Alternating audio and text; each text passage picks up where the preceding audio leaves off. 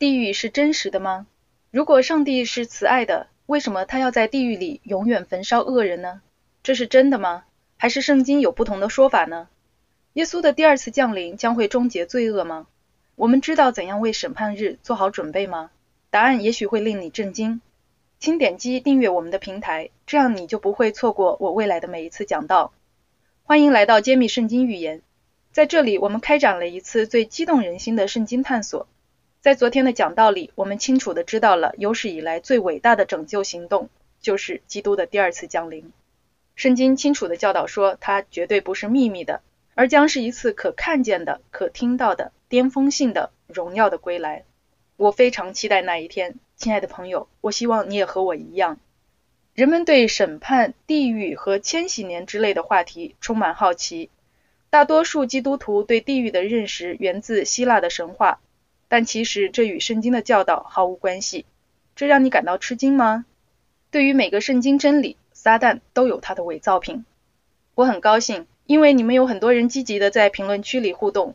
事实上，何不马上让我们知道揭秘圣经预言的讲道，你听了几个呢？今天是第九讲，所以你可以在评论区输入一个数字，让我们知道。另外，不要忘了我们的在线圣经老师可以回答你的问题。在开始学习今天的主题“大地荒凉”之前，让我们一起来祈祷：天父，宇宙的大君王，我们心灵的主宰，主啊，求你倒空我。求你用你的圣灵充满我，主啊，我们单单敬拜你，我们想认识你，我们知道你爱我们，因为你的爱子耶稣为我们流血牺牲。感谢你这么爱我们，感谢你为我们制定了拯救的计划。谢谢你，奉耶稣尊贵的圣名祈求，阿门。现在我要给你讲 Tiso Lavo 的故事。我和我的摄制组去了马达加斯加危险的红色地带。在那里，我们要录制 Tisolavo 令人震惊的生活。Tisolavo 他犯下了难以形容的罪行，他杀了十多个人，然后他像动物一样躲藏在森林里避难。他的家人拒绝了他，他无处可去，像浪子一样，他认为他一无所有。后来他冒险走出了森林，他发现了一个基督复临安息日教会。有一位长老对他说：“他们随时欢迎他来，并答应为他祈祷。”但因为害怕被警察抓到，Tisolavo 跑回了森林。但是这一次，他带着一个小型收音机，这是他与外界的唯一联系。他调到了富林世界广播电台，并找到了他前所未有的希望。广播节目振奋了他的心，他开始爱上了上帝，因为他愿意赦免像他这样的罪人。Tisolavo 为他的新朋友耶稣而激动不已。他开始邀请躲在树林里的其他罪犯与他一起收听。他们深信靠着基督将会得到救恩，所以 Tisolavo 和其他十五个罪犯走出了森林，为要受洗加入基督复临安息日教会。今天 Tisolavo 在耶稣里过着自由的生活。他曾是杀人犯、罪犯，但今天他带领别人认识圣经真理。他在上帝的话语中经历了生命的改变，那就是我们在本系列中一起学习的相同的信息。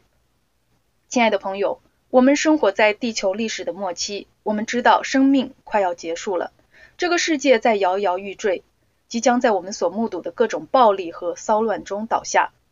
这一切如今席卷了整个世界，接下来将会发生什么呢？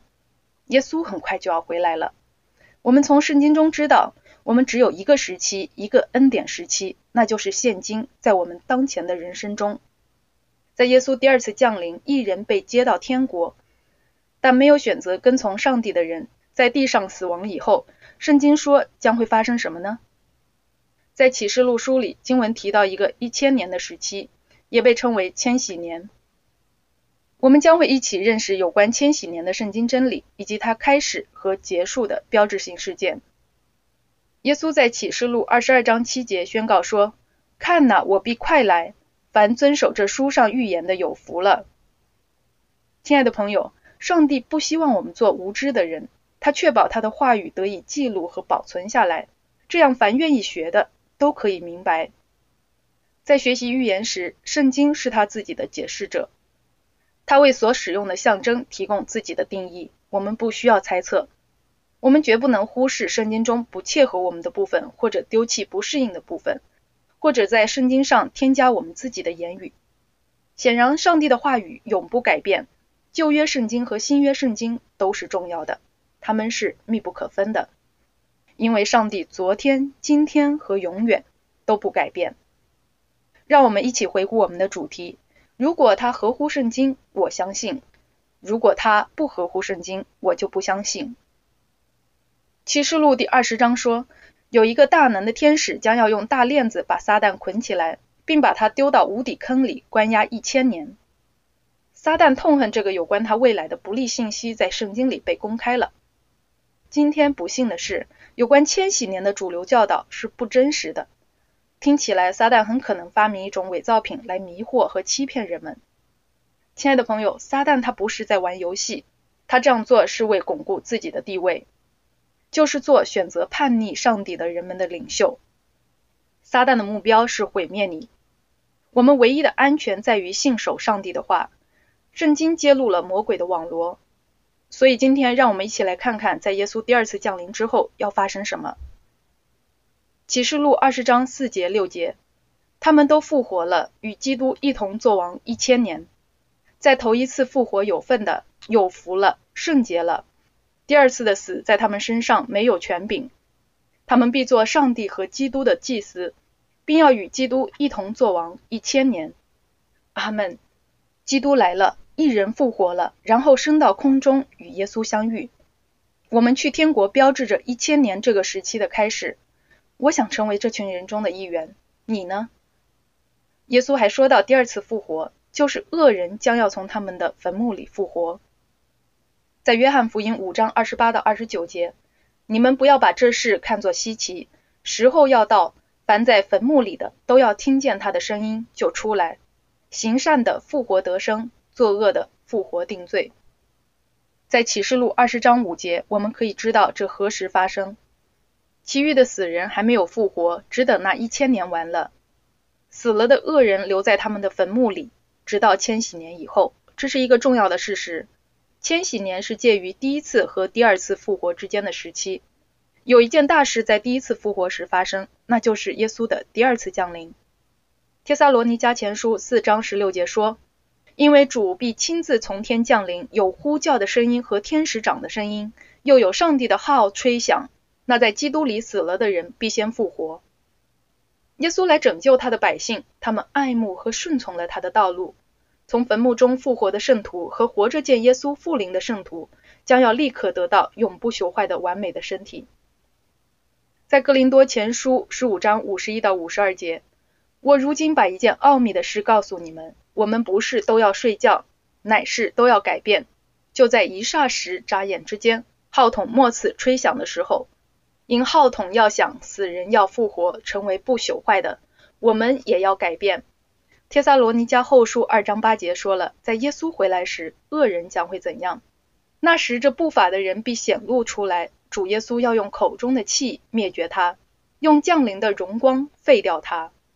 启示录二十章五节，其余的死人还没有复活，只等那一千年完了。各个时代死去的恶人都留在地球上，只等一千年结束了。让我们回顾一下圣经里标志千禧年开始的事件。首先，耶稣为他的圣徒第二次降临，那时死了的艺人复活，活着的艺人被变为永不朽坏的。所有艺人都被提到空中和耶稣相遇，最终他们一起前往天国。恶人被耶和华的降临所击杀，而死了的恶人在死亡中等候。撒旦被捆绑在荒凉的地球上。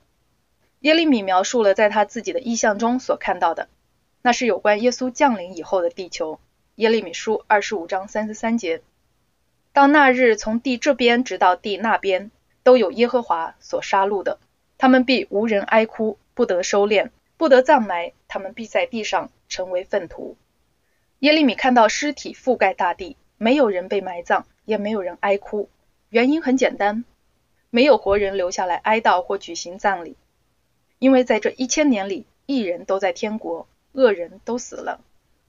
有些人说，在一千年里将会有第二次机会，但这段经文清楚的指出，没有第二次机会。这一千年里，所有灭亡的人仍然在死亡中，尸体覆盖地球，没有活着的人为他们悲伤。在耶利米书四章二十三节、二十五节，给我们提供了有关千禧年中地球状况的更多细节。让我们一起来看第二十三节：我观看地，不料地是空虚混沌，天也无光。第二十五节：我观看，不料无人，空中的飞鸟也都躲避。让我们来看看以赛亚书二十四章三节、十九节：地必全然空虚，尽都荒凉，因为这话是耶和华说的。第十九节，地全然破坏，尽都崩裂，大大的震动了。这些经文生动地描绘了这个地球上的荒凉。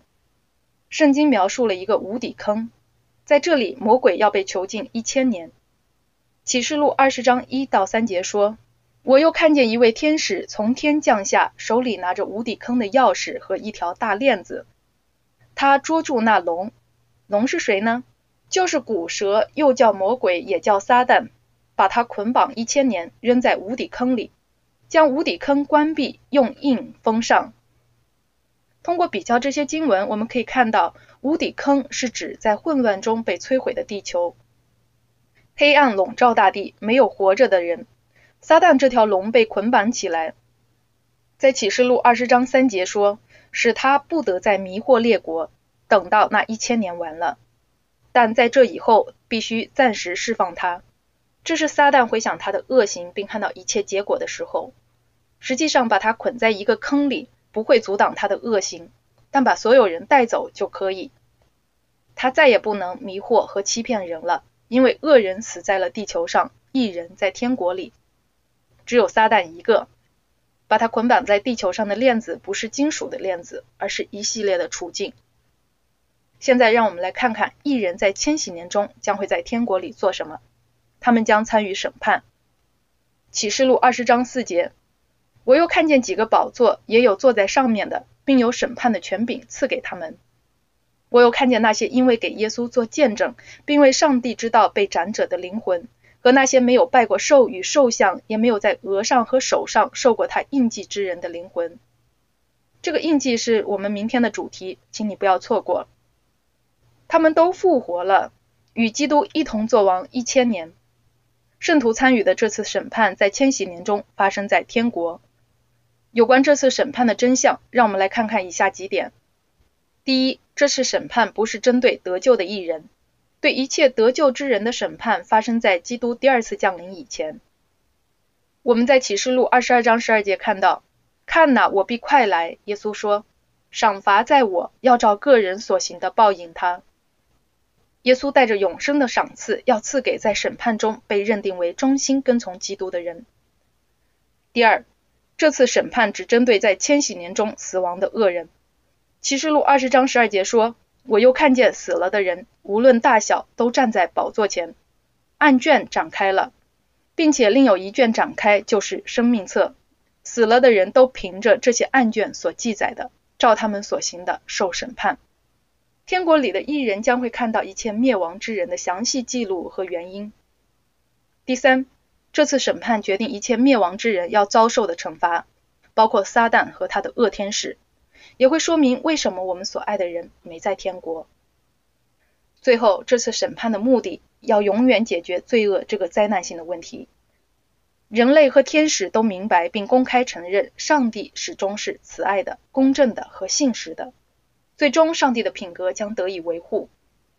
这次审判和它的多个阶段将会向人类和天使证明这一点。我们所有的问题都将会得到彻底的解答。上帝早已完全知道这一切。审判不是为了他，而是为了我们。他是蛮有恩典的。现在，让我们来温习一下千禧年中的情况和事件。圣徒参与天上对恶人的审判，地球处在毁灭和完全黑暗的状态。地球上没有人活着，撒旦和他的天使们被留在地球上，如同他被捆绑一样。有关一千年的结束，约翰在启示录二十一章二节写道：“我又看见圣城新耶路撒冷由上帝那里从天而降，预备好了，就如新妇装饰整齐，等候丈夫。”昨天我们学习了启示录第二十一章对圣城的简要描述，那是多么宏伟呀！你知道圣经告诉了我们，圣城在千禧年以后将会降落在地球上的哪里吗？撒加利亚书十四章四节，那日他的就是耶稣，他的脚必站在耶路撒冷前面朝东的橄榄山上，这山必从中间分裂，自东至西成为极大的谷，山的一半向北挪移，一半向南挪移。当主站在橄榄山上时，这座山将成为一个大平原，作为圣城的地基。请注意，当耶稣在一千年后第三次回来时，他和他的圣徒同来。撒加利亚书十四章五节：耶和华我的上帝必降临，有一切圣者同来。但在他第二次降临时，在千禧年开始时，耶稣为拯救他的圣徒而来。启示录二十章七节继续说：那一千年完了，撒旦必从监牢里被释放。不要忘记，恶人的复活发生在一千年结束之时。启示录二十章五节，其余的死人还没有复活，只等那一千年完了。一切恶人最后的复活发生在撒旦被释放之时，在他的隔离漫长的隔离之后，在他从一系列的处境中被释放之时，他要再次欺骗人们，说服他们攻打圣城，以及把上帝从他的宝座上拉下来。在这段时间里，撒旦证明他的心没有改变。启示录二十章八节说，他出来要迷惑地上四方的列国，就是哥格和马各，叫他们聚集征战。他们的人数多如海沙。撒旦和他的追随者试图要攻占圣城，这是在启示录二十章九节。他们上来遍满了全地，围住圣徒的营与蒙爱的城，就有火从天降下，烧灭了他们。如果我要逃离这火，我的名字一定要写在哪里呢？启示录二十章十五节告诉我们：若有人名字没记在生命册上，他就被扔在火湖里。亲爱的朋友，我希望我们的名字都在生命册上。名字在生命册上需要什么条件呢？为了使我们的名字在生命册上，我们一定要与耶稣建立个人的关系，并祈求他赦免我们的罪，这样我们就能进入新耶路撒冷。这是千禧年结束时的圣经事件。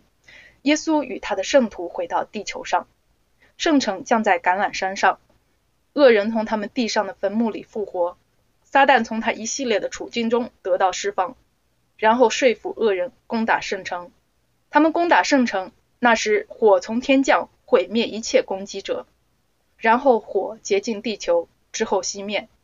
上帝创造了新天新地，那时上帝要在这个地球上建立他的新国度。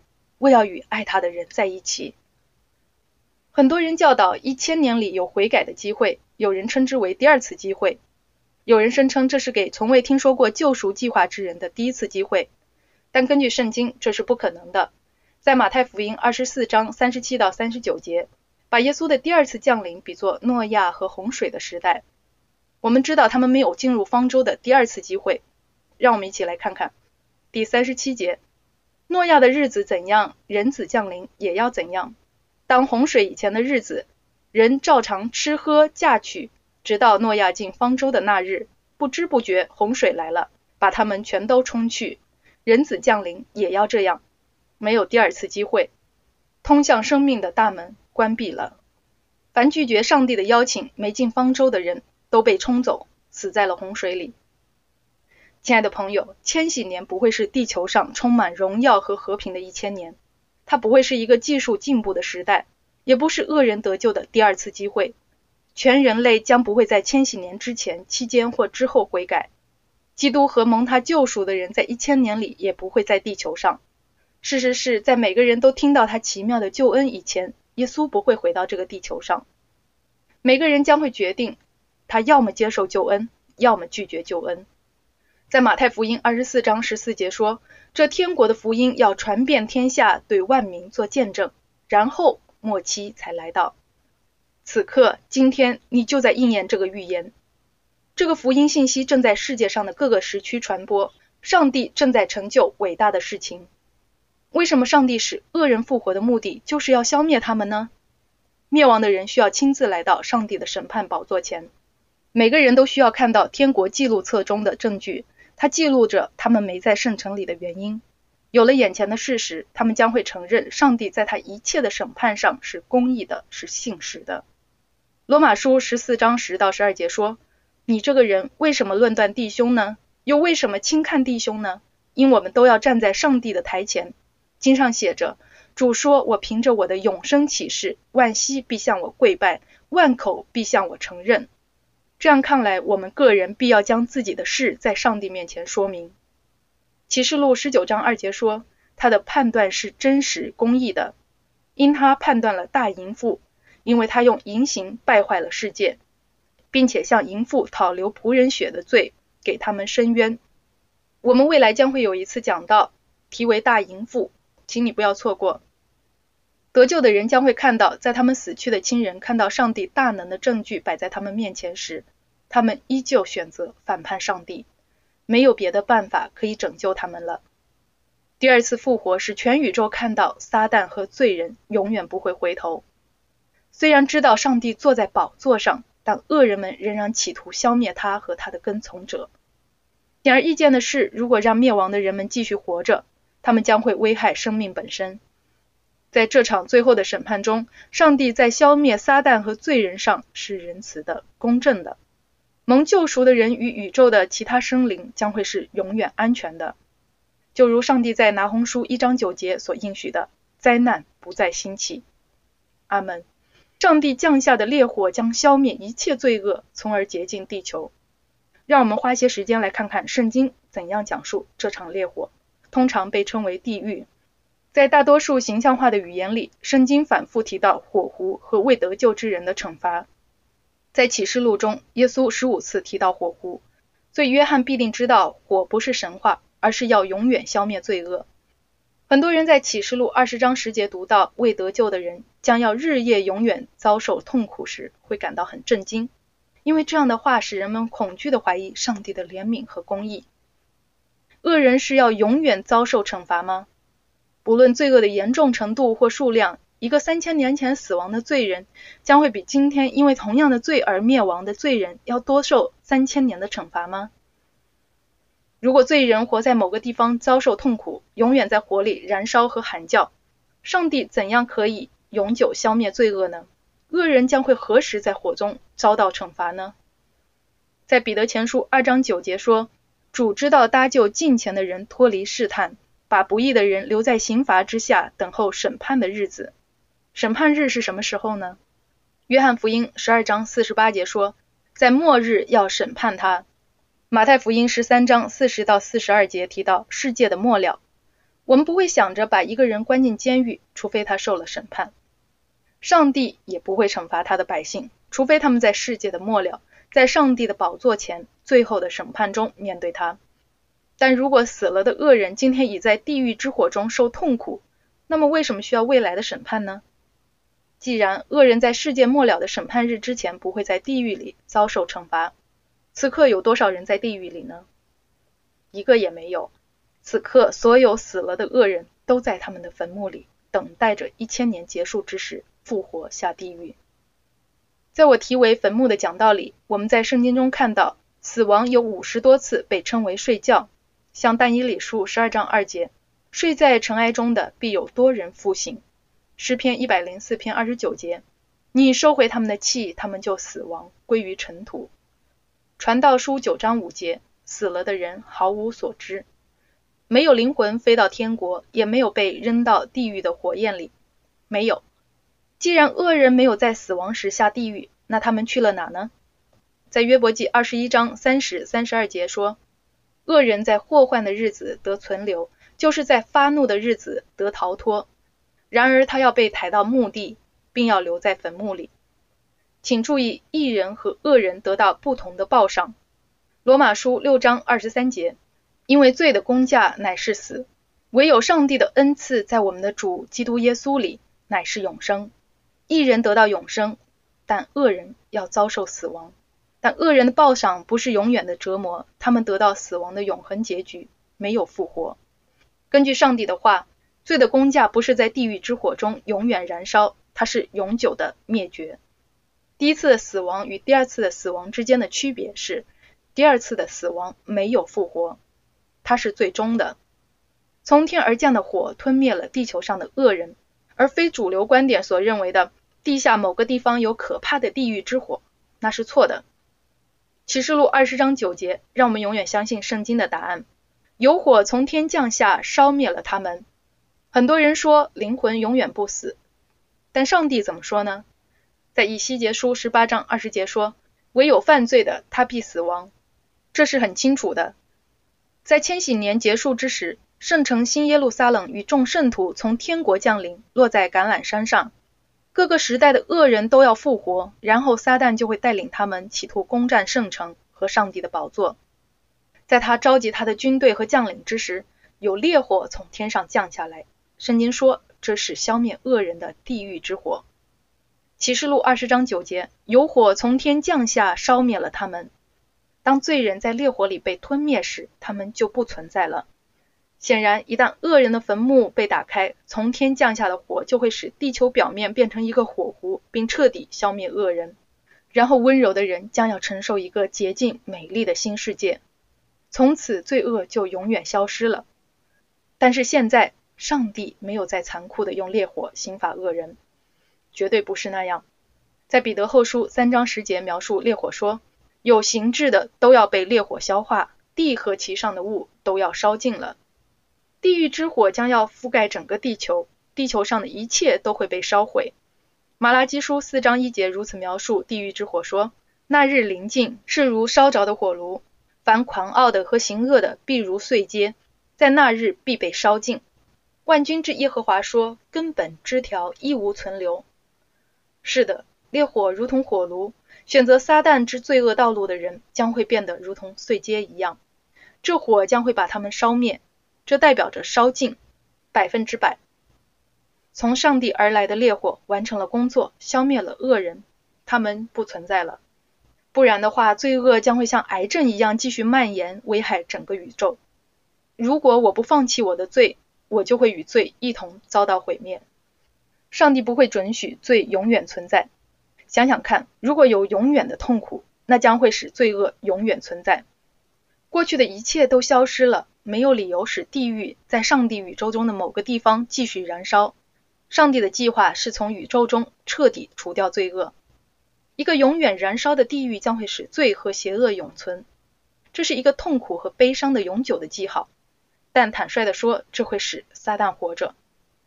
在洁净的烈火中，恶人最终遭到毁灭，根本枝条一无存留。撒旦是根，他的追随者是枝条，邪恶将要永远终结。以赛亚书四十七章十四节说：“他们要像碎秸被火焚烧，不能救自己脱离火焰之力。这火并非可烤的炭火，也不是可以坐在其前的火。没有人能够逃脱上帝的烈火。”但在一切邪恶被烧尽之时，烈火就会熄灭，没有一点残余的火。这是上帝的怜悯，烈火熄灭了。马拉基书四章三节：你们必践踏恶人，在我所定的日子，他们必如灰尘在你们脚掌之下。这是万军之耶和华说的。亲爱的朋友，让我在此暂停一下，请记住，你可以避免这一切，因为你还有机会选择上帝的道路，并进入上帝的圣城。你不是注定要下地狱的，你有永恒的天国这个选项，请接受吧。大卫王在诗篇中说，将来找不到恶人，不论一个人多么努力的找他们。诗篇三十七篇十节二十节，还有片时恶人要归于无有，你就是细查他的住处，也要归于无有。第二十节，恶人要灭亡，耶和华的仇敌要像羊羔的脂油，他们要消灭，要如烟消灭，所以将来找不到恶人。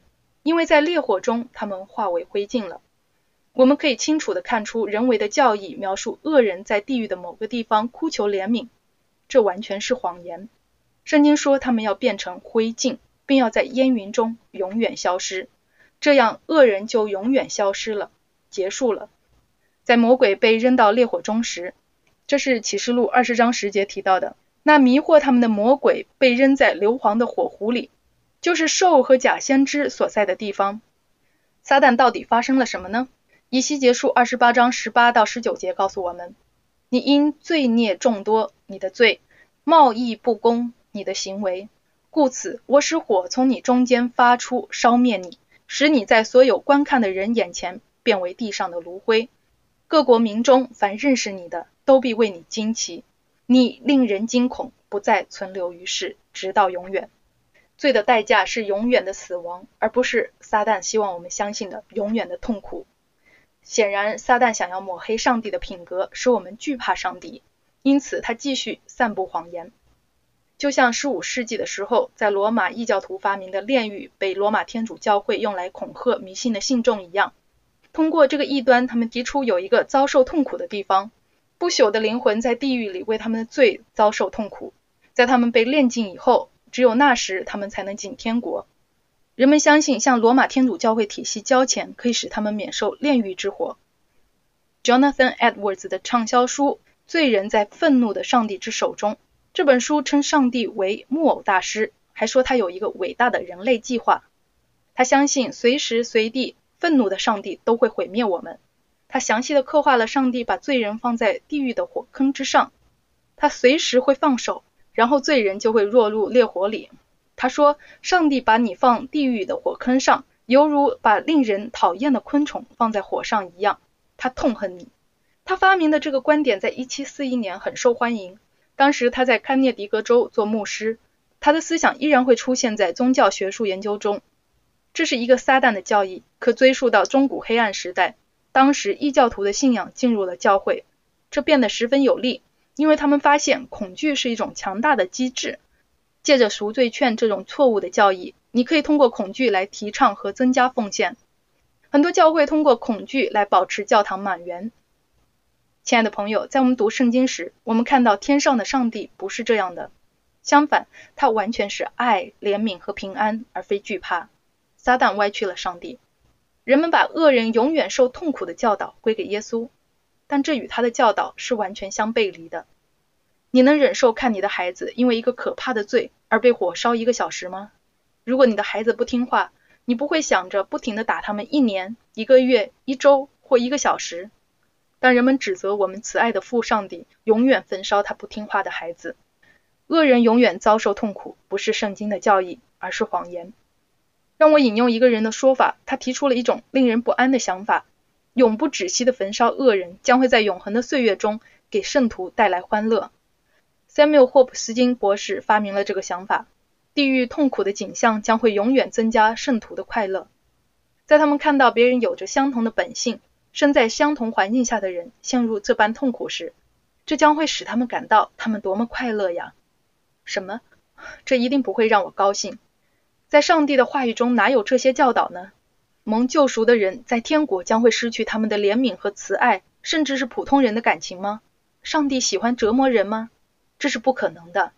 以西结书三十三章十一节说：“主耶和华说，我指着我的永生启示，我断不喜悦恶人死亡，唯喜悦恶人转离所行的道而活。”上帝说：“你们从恶道转回，转回吧，以色列家何必死亡呢？”死了的恶人在烈火中永远受痛苦的教义，与上帝的品格是不相符的。上帝在他的爱子耶稣的流血牺牲上，显明了他对你和我无限的爱。可悲的是，很多人曲解了这些概念，并因为这些谎言而完全拒绝了上帝。这是撒旦的计划，让我们不要上当或自欺。上帝在他的话语中明确的指出，他将要惩罚违反他律法的人。凡自欺说仁慈的上帝不会惩罚罪人的人们，只看到了独楼地的十字架。一人耶稣的死证明了罪的代价是死亡，违反上帝律法的行为必要得到惩罚。无罪的基督为人成为了罪，除耶稣之外，人没有别的办法逃脱罪恶的刑罚。上帝对你和我的愿望是，我们永远得救，但这完全是我们的选择。主上帝绝不会以有罪的人为无罪，因为上帝是慈爱的，所以公义是必须的。上帝的公义是基于人们在充分了解以后做出的自由选择。把一种生活方式强加给一个做了不同选择的人是不公平的。上帝爱我们，他准许我们自由的选择我们喜欢的生活方式。上帝的公义坚持要求我们接受我们所做的选择及其一切后果。对于选择罪和死亡的人，上帝将会呼喊说：“我怎么能放弃你呢？我还能做什么呢？”在上帝不听话的孩子因为拒绝他的爱而遭受毁灭之时，那将是天国所经历的最可怕的时刻。在地上拒绝跟从耶稣的人，在天国将会很痛苦，因为天国是一个只有圣洁的地方。上帝希望每个人都在天国里，没有一个人需要灭亡，也没有一个人不配得赦免。亲爱的朋友，天国是为你敞开的，你仍然有机会选择永生的天国。不管你过去做了什么，耶稣有足够的怜悯赦免你。你要降服于他的爱。这使我想到了一个人，我们将称他 Ox。这是富林世界广播电台的一个奇迹故事。博讲牧师是我们电台的一个广播员。最近他接到了一个电话，但对方的声音很小。他低声说：“我只有两分钟。你是发出希望之声的牧师吗？”牧师回答说：“是的。”好，请仔细听，什么也不要说。那个人继续告诉牧师说：“他是一个反政府组织的指挥官。多年来，他们制造了混乱和恐慌。我一直在收听电台广播，但我有很多问题。你愿意与我见面吗？”他说。我将会保证你的安全。波讲牧师被吓坏了，他强忍着答应与这位将军会面。当波讲牧师走进这个大个子男人的房间时，他祈求智慧和保护。他立刻明白了为什么他们叫他 Ox。原来他是一个像牛一般的人，他的脸上刻画了一个充满仇恨和犯罪的人生。现在他到了退休的年龄，但他在十七岁时就加入了这个组织。在提出一些尖锐的问题，确认他是博讲牧师以后，这个指挥官开始用平静但威严的声音说：“我向来不是一个有信仰的人，我过着犯罪的生活。在我成年以后的大部分生活里，我晚上一直很难睡着，我的脑海中充满了我做过的事情。我不是一个好人。”在接下来的两个小时里，这个有权威的人一个接一个认罪。尽管如此，在我开始收听广播信息时，我有生以来第一次知道上帝是真实的，因为在我收听时，我莫名其妙的感到平安和上帝的同在。现在我晚上睡得好多了，但我希望你为我祈祷。我简直不敢相信上帝会完全赦免我。博讲牧师说：“是的，你做了很可怕的事情，但上帝的恩典大过我们一切的罪。如果你祈求他，他能够也愿意赦免你。”他在你出生之前，在你第一次犯罪以前，就为你流血牺牲了。他们一直谈到了凌晨，那个将领不停地提问题，然后从上帝的话语中得到答案。几个星期过去了，播讲牧师又接到了一个陌生电话。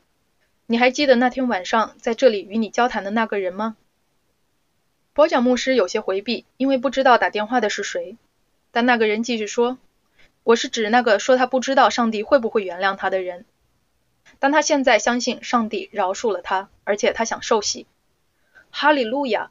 这个人选择了上帝的道路。他最近接受了耶稣为他个人的救主，他受洗了。天国向每个人敞开，像 Ox 一样，你的人生记录也可以得到洁净，只要你祈求。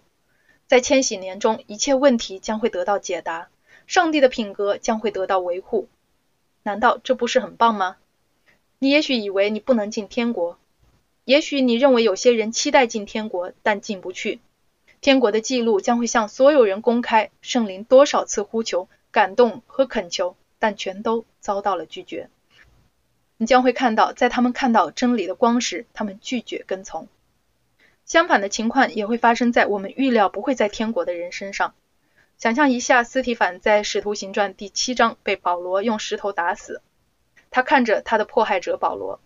天国的记录将会向斯提凡展现保罗怎样悔改，并成为了一个伟大的布道士。世界的整个历史将会在所有人眼前敞开。我们全能的上帝如此仁慈，他准许撒旦在荒凉的地球上徘徊一千年。撒旦将会有时间回顾和思考他所行的一切邪恶。这也是全宇宙，包括我们，将会看清地球上罪恶的结果。可怕的荒凉，对于罪再也不会有问题了。永远不会了。一千年后，由像玻璃一样透明的金子做成的圣城降临，降在橄榄山上。在这发生时，死了的恶人就会复活，并最后一次见证他们所拒绝的一切。撒旦就会为他的结局、他最后的欢呼而集结军队。撒旦知道这是他最后的时刻，因为他知道圣经的预言。你能想象到他的军队会是什么样的吗？不要忘了，恶人没有新生命，也没有永不朽坏的完美的身体。他们怎样进入的坟墓，就是怎样出来的。那将是一个壮观的场景。那时，所有艺人都会确信，上帝的决定是公义的，因为一切恶人仍然做同样的邪恶的选择，他们的心没有改变。他们攻打圣城，这是他们企图攻占上帝的宝座的最后一次恶行。因为我们的上帝是信实的，是不改变的，他信守他的诺言，罪恶再也不会兴起。上帝怎样遵守这个诺言呢？一切罪恶都要被消灭，上帝就像烈火一样。在上帝的荣耀里，罪恶是不存在的。所以在上帝的怜悯下，烈火烧灭了罪恶。因为上帝曾应许说，再也不会有全球性的大洪水，所以这次他用火洁净地球。上帝是多么仁慈呀！因为火很快就消灭了，它会像火柴一样燃烧，它完全焚烧，然后永久止息。在地球的最后一页上。只有灰烬留在我们的脚下。在千禧年里，我们实际上是在判断上帝的审判。让我们来思考一会儿：创造整个宇宙的上帝希望你和他的关系完全和谐，结果他愿意花一千年来确保你的一切问题都得到解答。你能在脑海中想象你与上帝一起坐下来，然后问他有关你人生中的一个话题或事件吗？亲爱的朋友，这是我们可以信赖的上帝。此时此刻，你想对上帝说：“主啊，我知道我可以相信你，我想和你有永恒的关系。如果这是你的愿望，请让我们知道你希望与上帝建立一种永恒的友谊。但我也想给你机会，做出一个更深切的承诺。你也许在寻求一个新的起点，你一直在探索怎样重新开始。你想了解洗礼，请让我们知道，我们将会安排人联系你。现在，让我来为你祈祷。”天父，我祈求你大大赐福今天的每个听众。你知道每一个苦难，每一个难处，你深切的爱着每个人。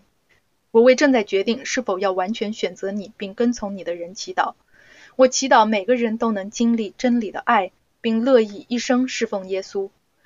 奉耶稣尊贵的圣名祈求，阿门。谢谢你与我共度这段时光。明天我们的主题是兽的印记。我们不见不散，请选择上帝的道路。感谢你的收听，愿上帝赐福给你。